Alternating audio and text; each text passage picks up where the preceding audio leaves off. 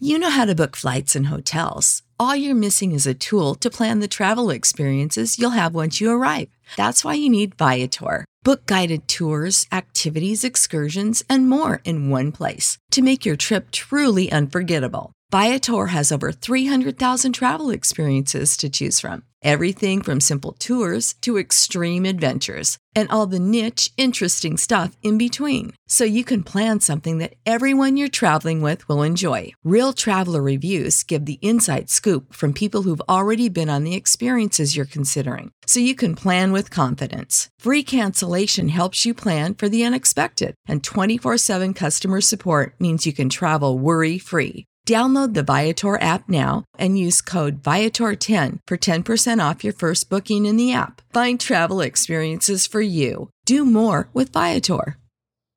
Hello, everyone. Ray here. Our friends at the Parcast Network are back with another great show. And together, we're excited to give you a bonus episode of Parcast Network's newest show, Assassinations. And it's ad free. Assassinations takes a deep dive into the life of some of the world's most infamous assassins to discover what motivated them to take such drastic measures. These assassinations are examined through the lens of both the target and the assassin.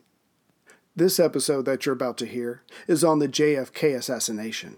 If you enjoy it, search for Assassinations wherever you listen to podcasts and listen to part two now. If you use iTunes, search Assassinations or check out their homepage www.parcast.com slash assassinations. Don't forget to rate, review, and subscribe. Apparently something is wrong here. Something is terribly wrong. I'm in behind the motorcade trying to follow them. It looks as though they're going to Parkland Hospital. And then it was just a few minutes after that that uh, someone ran in with a TV uh, saying uh, the president had been shot. Here is a bulletin from CBS News. In Dallas, Texas, three shots were fired at President Kennedy's motorcade in downtown Dallas. The doctors were silent. The mood was grim. The patient's condition was worsening by the second. They tell themselves to stick to their training, that this man is just like any other patient. But it's not true. The man whose life they're trying to save is John F. Kennedy. As they do everything they can to keep him alive, the nation is tuned in. News broadcasts run a Kennedy Death Watch, keeping listeners updated on Kennedy's condition. As time passed, they started to realize there was nothing to be done. Kennedy was going to die. A Catholic priest was rushed to the operating room to administer last rites. The doctors had done everything they could. All that remained was to wait for the inevitable. But then, to everyone's shock, John Kennedy woke up from his coma. The year was 1954. While undergoing a complex spinal surgery, Massachusetts Senator John F. Kennedy had contracted a urinary tract infection and slipped into a coma. He was not expected to survive. When he did wake up, it was said that John had cheated death. John Kennedy was no stranger to near death experiences. But his luck would finally run out nine years later on November 22, 1963 the day of John Kennedy's assassination.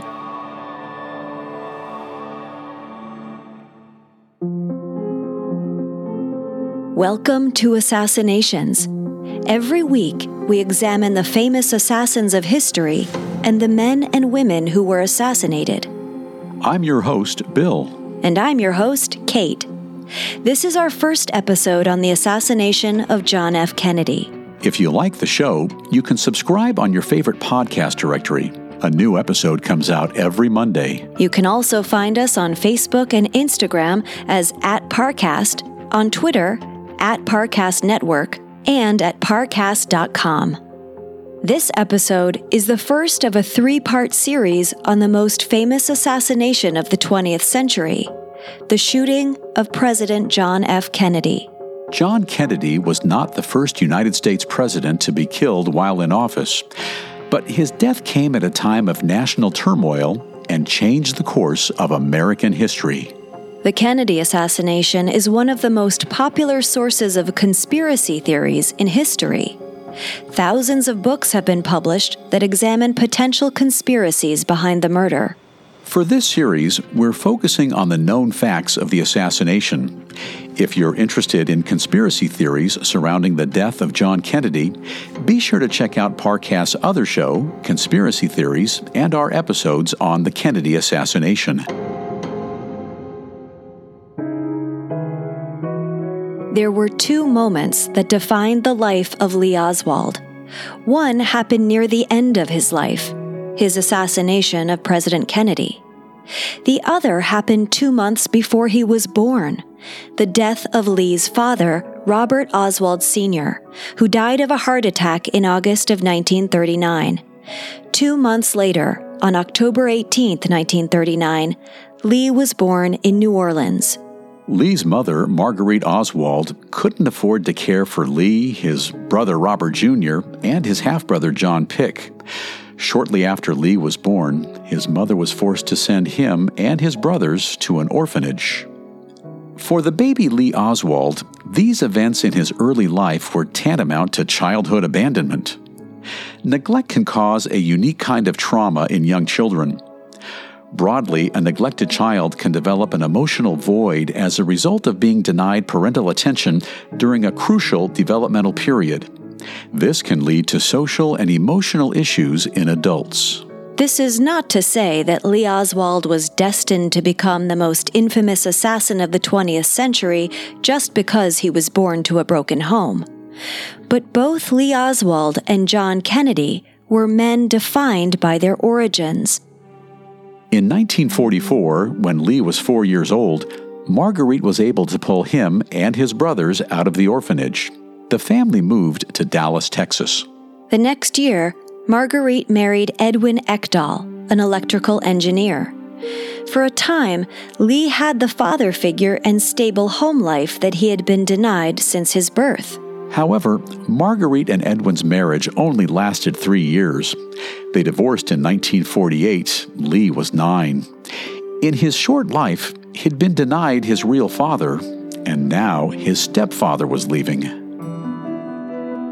The remainder of Lee's childhood did little to provide a stabilizing environment for him. Robert Jr. and John went to work so that they could help support the family. So most of the time, it was just Marguerite and Lee by themselves. And really, it was just nine year old Lee. Marguerite worked odd jobs to make ends meet. She couldn't afford a babysitter, so Lee was often left alone at home, or worse, left by himself in Marguerite's car while she was at work. In 1952, when Lee was 12, he moved with his mother to New York to stay with Lee's half brother John and John's wife Margaret. They didn't stay with John and Margaret for long. Lee and his mother fought constantly, and there was nothing John could do to calm either of them down. During one of these fights, Lee fell into a tantrum, banging his hands against the walls, screaming at the top of his lungs. Margaret tried to grab Lee and settle him down. When Lee saw Margaret approaching, he stopped screaming. He then pulled out a pocket knife and waved it at his sister in law. Lee's mother tried to intervene and get the knife away from him. He punched her. Lee and his mother were asked to move out. They ended up getting their own apartment, Lee attended school in New York, but he didn't socialize with his schoolmates. Soon he was skipping class to spend time by himself. He preferred to read in solitude. Lee believed that school had nothing to offer him and that he was better off teaching himself what was important in life. School officials brought truancy charges against him, but that had little effect. New York law holds parents responsible for ensuring their children attend school. If a truancy officer determines that a parent is unable to control their child, custody of that child might be temporarily handed to a juvenile court system. Lee was sent to the Youth House, a psychological institution where children were evaluated before the court determined if the child needed to be placed in the custody of the state. Dr. Renatus Hartogs, chief psychiatrist at the Youth House, took note of Lee's intense feelings of anxiety and insecurity. Lee didn't have friends, and he didn't want them. Lee didn't have the ability to form open emotional relationships. He refused to socialize and preferred to daydream by himself. His fantasies provided a mental escape from his frustrating life. Hartogs noted that Lee's intelligence was above average for a child his age. This was noteworthy given that Lee also exhibited signs of being emotionally disturbed. Hartogs recommended that Lee be kept in his mother's care, but placed on probation and assigned a child psychologist. If Lee had actually seen a psychologist, then maybe he could have gotten the help he needed, and things would have turned out differently for him and for the country. Unfortunately, the State Board of New York never got the chance to really help Lee Oswald. When Lee returned to school, it was as if nothing had changed. He continued to skip class, and soon Marguerite discovered that the state board was preparing to take Lee from her custody and place him in a school for boys. She and her son fled New York in 1954. Marguerite and Lee returned to New Orleans. Lee completed the 8th and ninth grade, but his behavioral problems persisted. One month into the 10th grade, Lee dropped out of school. He spent most days at the library. It was here that he first developed an interest in communist literature. This was the 1950s, right in the midst of the Red Scare, a movement of American propaganda against Soviet communism. American media presented communists as dangerous outsiders.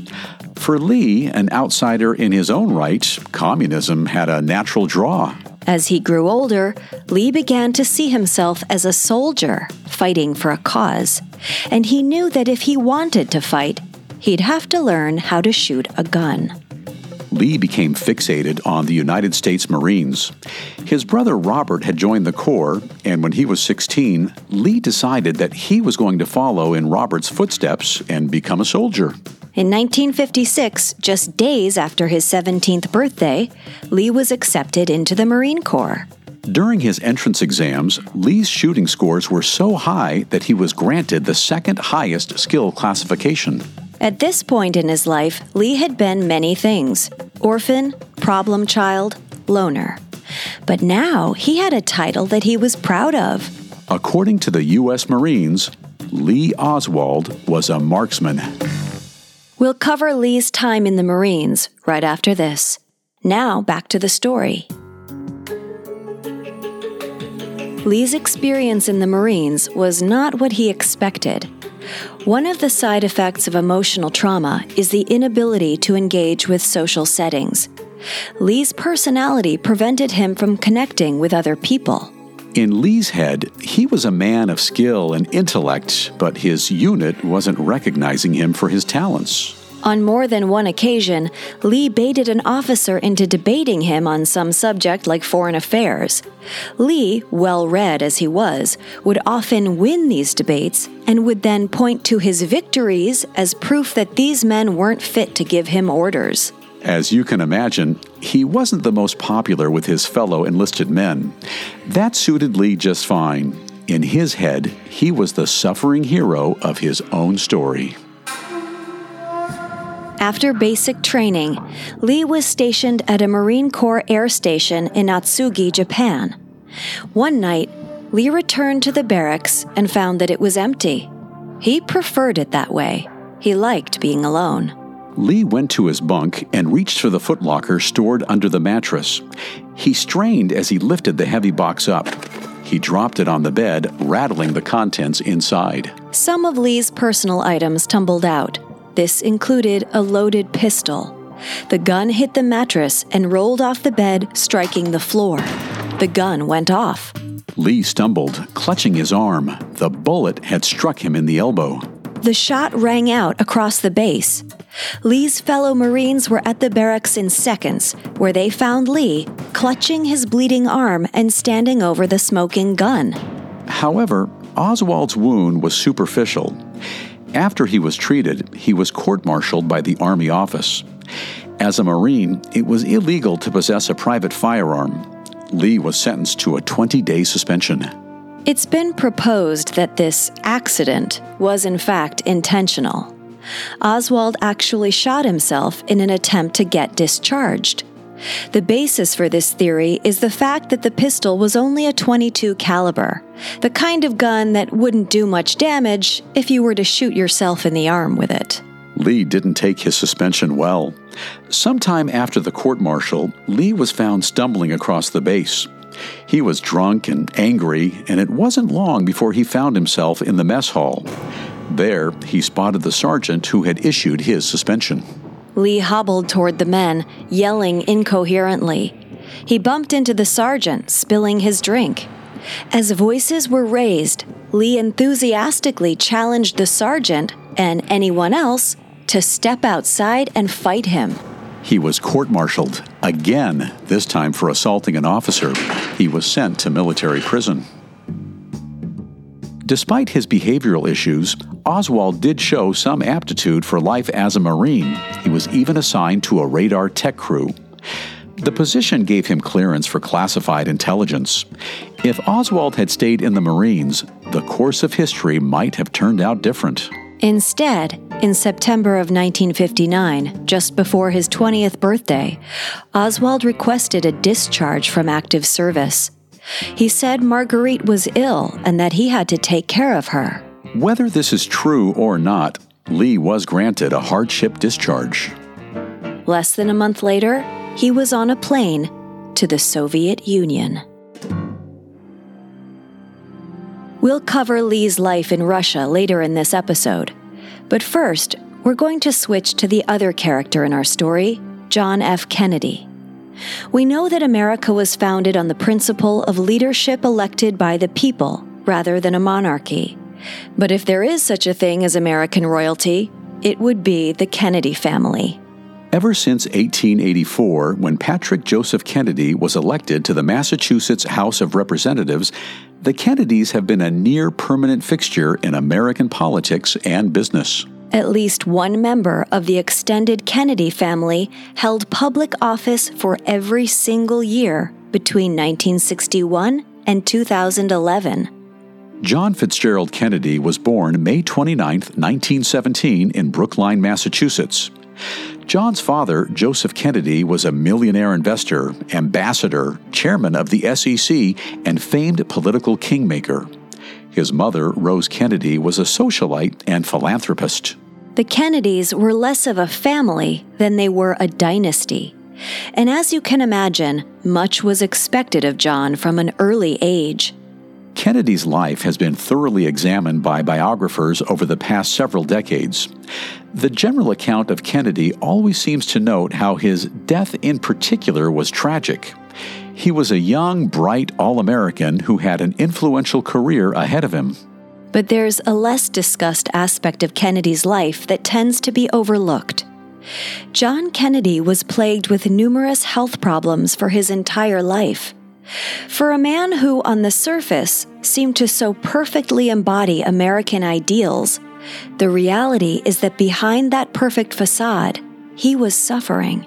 One of the earliest significant notes of John Kennedy's health is his 1934 hospitalization for a gastrointestinal disease that was ultimately diagnosed as spastic colitis. The condition plagued him for the rest of his life. John enrolled in Harvard College in 1936. He swam for the varsity swim team, and at some point during his college career, he severely injured his back. There's speculation that the steroids Kennedy was taking for his colitis might have weakened his vertebrae, which made his back injury permanent. The chronic pain stayed with Kennedy for the rest of his life. Despite his health problems, John was intent on fighting in the Second World War. He applied to the Army's Officer Candidate School in 1940, but was rejected because of his chronic back pain. That didn't discourage him. Over the next year, he exercised, got in shape, and had his father call some of his connections. When John tried to join the armed forces a second time in September of 1941, he was not denied. Kennedy had a decorated military career. Most notably was an episode when the PT boat Kennedy commanded was sunk by Japanese destroyers in the Solomon Sea. Under Kennedy's leadership, the surviving crew made it to a nearby island and survived for six days before they were rescued. For his heroism, Kennedy was awarded a Navy and Marine Corps medal as well as a Purple Heart for a back injury he sustained during the initial swim to the island. This ordeal had reignited the chronic back pain. John was now a decorated war hero. While his actions made him a hero, his medals and reputation would benefit him after the war when he eventually ran for office. It's possible that John Kennedy had originally never intended to run for office. It was through a family tragedy that John's destiny was changed forever. John's older brother, Joseph Kennedy Jr., a fellow soldier, was killed in action in 1944. John suddenly found himself the oldest of the surviving Kennedy children. Joseph Jr. had been tapped to follow in his father's footsteps by becoming a politician, and presumably seeking to become the president one day. With Joseph Jr.'s untimely death, that pressure fell to John. Again, John did not disappoint. He ran for office in 1946 as the Democratic representative of the 11th District of Massachusetts and won. His father financed the campaign. Had Joe Kennedy Jr. lived, there's a chance that John might have never gone into politics. John was an avid traveler and writer and had even expressed interest in journalism. However, once he became the heir apparent to the Kennedy family, any other ambitions were set aside. At the same time, John was grappling with an array of health problems. He was diagnosed with Addison's disease, an adrenal gland disorder, in 1949 when he was 32. But it didn't stop him from serving in the House of Representatives for six years. In 1953, he ran for the Senate and won. Kennedy underwent a number of spinal surgeries during his first term as a senator. His Addison's disease made surgery a complicated matter.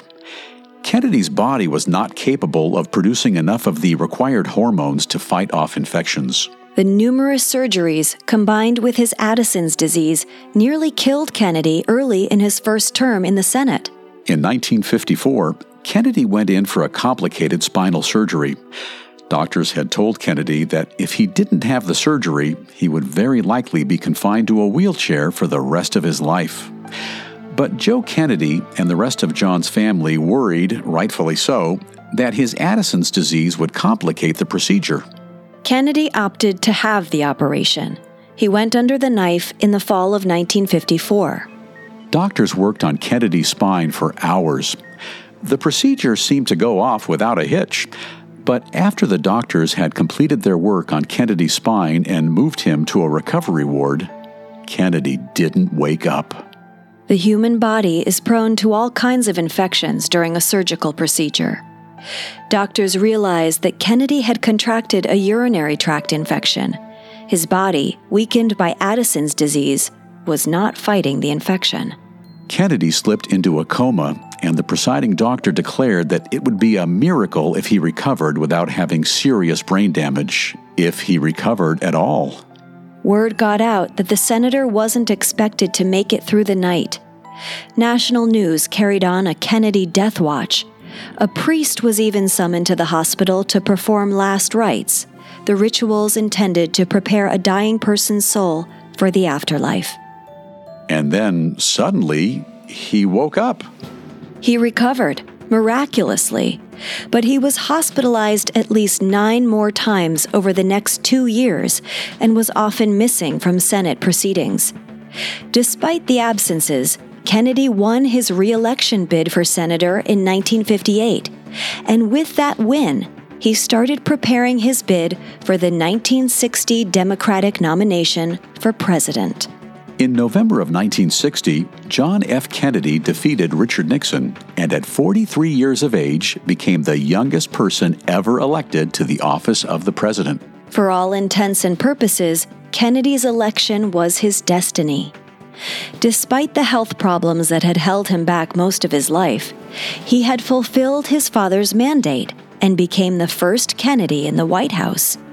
1960 found the United States in a phase of unrest. The Cold War was ever present, and the threat of nuclear weapons was growing. American soldiers were dying in the fields of Vietnam. Civil rights was creating a clash between progressives and segregationists. John Kennedy seemed like the man to guide America through these turbulent times. But fate had other tragic plans for the maverick president. Up next, we'll look at the difficulties of Kennedy's early years in the White House, as well as Lee Oswald's failed attempt to leave the United States forever. Now, back to the story. In 1959, while Kennedy was gearing up for his presidential run, Lee Harvey Oswald was en route to the Soviet Union. It's difficult to fully state just how bizarre it would have been at this point in history for a trained Marine to openly travel to the Soviet Union. In 1959, the Cold War between the United States and the Soviet Union was in the midst of what historians would later call the escalation phase. After Soviet leader Joseph Stalin died in 1953, some had hoped that relationships between the East and the West would improve. However, Stalin's successor, Nikita Khrushchev, proved to be even more dangerous. By the late 1950s, Khrushchev was openly threatening the United States and the other Allied powers with complete nuclear annihilation.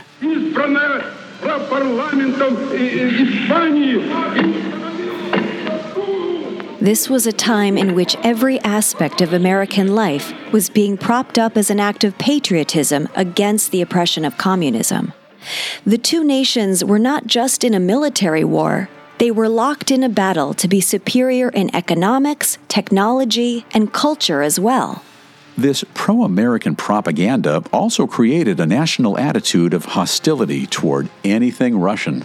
Knowing what we do about Lee Harvey Oswald, his interest in communism and the Soviet Union doesn't seem all that surprising. Oswald had a psychological need to feel like he was part of a family. However, his behavior rendered him unable to form lasting relationships. He had exhibited this behavior time and time again, in school and later with the Marines. Oswald was always looking for the greener grass on the other side of the proverbial fence. He'd always been an outsider, and it makes sense that he'd think he would fit in among a civilization that was so detested. Lee arrived in Finland in October of 1959. There, he obtained a visa that would allow him to enter the Soviet Union. Lee's intent here was to defect from the United States to the Soviet Union. Upon arriving in Moscow, Lee immediately applied for citizenship. He was assigned a tour guide, someone who would keep an eye on him while his application was considered. As the days passed, Lee grew more and more frustrated. He didn't understand why Russian officials wouldn't jump at the chance to have him, a trained marksman, join their ranks. On the day before his visa was set to expire, Lee received word from the Russian government. His petition to become a citizen had been denied. In response to the bad news, Lee attempted suicide. He slashed his own wrist in a bathtub, but was discovered in time by the officials who came to his apartment to deport him. Lee was sent to a psychiatric hospital for a week. Whether the suicide attempt was real or a play by Lee to stay in Russia, he had managed to prolong his visit. He'd bought himself some time. On October 31, 1959, Lee Oswald went to the American Embassy in Moscow to express his intent to formally renounce his American citizenship. Additionally, he got in touch with the Soviet immigration officials and informed them that he had been a radar tech in the U.S. Marines and that he was partial to confidential information that he would share with them if they let him stay. Oswald was likely stretching the truth. While his job as a radar tech had granted him a security clearance, there's no evidence that he gave the Soviets any sensitive information. There's actually no evidence that Oswald even had useful information to give. The KGB investigated Oswald. They quickly determined that he likely had nothing useful to offer. Soviet agents who spied on Lee Harvey Oswald also considered him a clumsy guy who couldn't shoot straight. In the current issue of the New Yorker magazine, Author Norman Mailer says the former deputy chief of counterintelligence at the Soviet Union told Mailer that the KGB had no data that could have foretold the Kennedy assassination. The chief spy called Kennedy's assassination the worst moment of my life.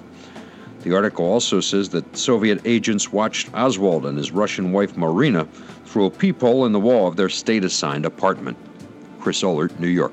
Of course, the fact that he had even tried to pass information to the Soviets would play significantly into the conspiracy theories that developed after the assassination of John Kennedy. Oswald's meeting with the officials at the American Embassy was written up in his military file.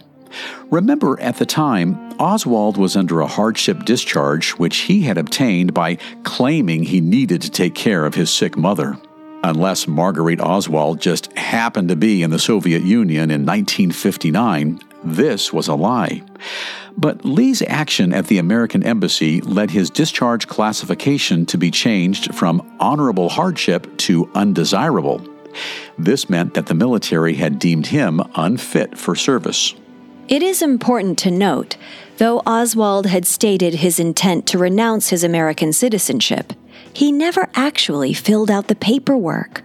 Defection was a useful propaganda tactic during the Cold War.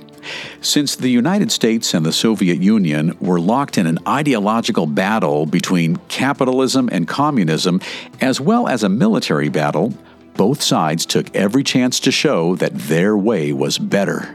Oswald's defection was noteworthy for a time. He was written up in a number of Fort Worth newspapers. Marguerite Oswald apparently wasn't even aware her son had gone to Russia until she read about him in the morning paper. The Soviets stationed him in Minsk, Belarus, far away from Moscow. He was given a nice apartment, a monthly stipend, and a well paying job in a radio and TV factory. His salary, combined with his stipend, offered Oswald a standard of living well above the average Soviet who performed the same job. He was bored with his work and dismissive of the money he was making because there was hardly anything to spend it on. He engaged in a relationship with a coworker named Ella German. He actually proposed marriage, but Ella turned him down. In January of 1961, barely a year after he defected, Oswald wrote to the American Embassy in Moscow to request the return of his American passport. The proud communist was ready to come home. He wouldn't be returning to the States alone. In April of 1961, Lee married Marina Prusakova after dating for only six weeks. Oswald later confessed that his fast engagement to Marina was a direct response to his rejection by Ella. Lee and Marina had a daughter, June, in February of 1962. In an ironic coincidence, it was in June of that year that Marina's application to become an American citizen and travel with her husband to America was approved. Lee had never actually completed the paperwork to renounce his citizenship, so it was easy for the United States to welcome him back. It may seem an odd choice to allow Oswald to return to the United States after he had openly expressed his disregard for the nation. However, for United States officials, Lee's return less than three years after his initial defection was a publicity win. It is interesting to consider the psychological effect this might have had on Oswald. He had been a spoken proponent of communism since he was at least 15 years old. He had written to his brother Robert about the superiority of communism to capitalism and how his devotion to Soviet life was so great that he would fight on the Soviet side should a war between the two superpowers break out. Oswald had lived his entire life more focused on the reality in his head than the reality that faced him. He thought he would find a home in the Marines and had failed. He thought he would find a home in the Soviet Union and he had failed abysmally. Lee and Marina moved with their infant daughter to Dallas, where they lived close to Marguerite and Robert Jr. Because of his military classification changing from honorable to undesirable, Lee found that it was hard to find steady work. People weren't keen on employing a communist sympathizer.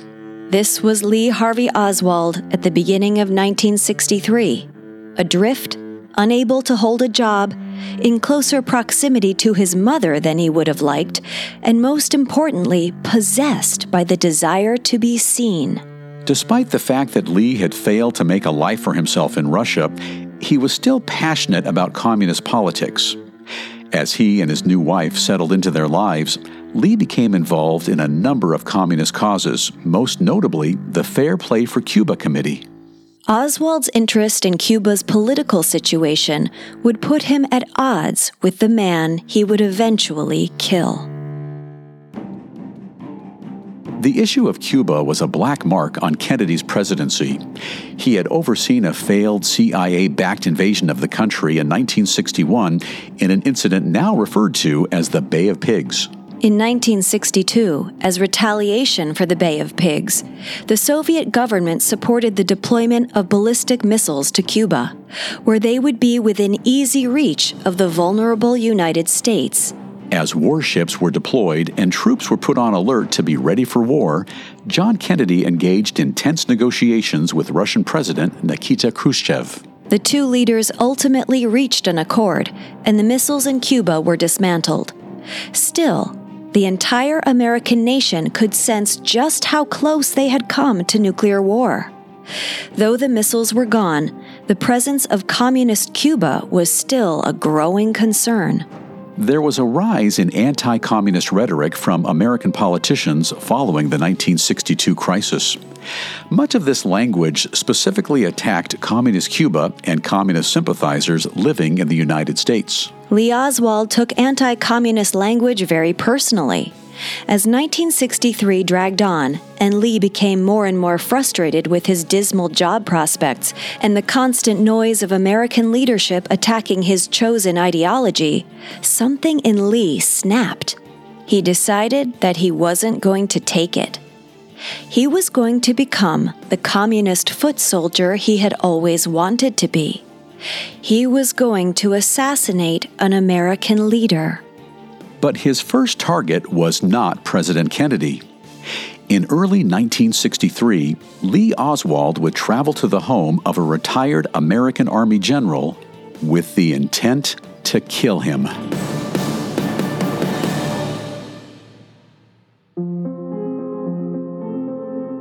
Thanks for listening to Assassinations. We hope you enjoyed part one of our series on the assassination of John F. Kennedy.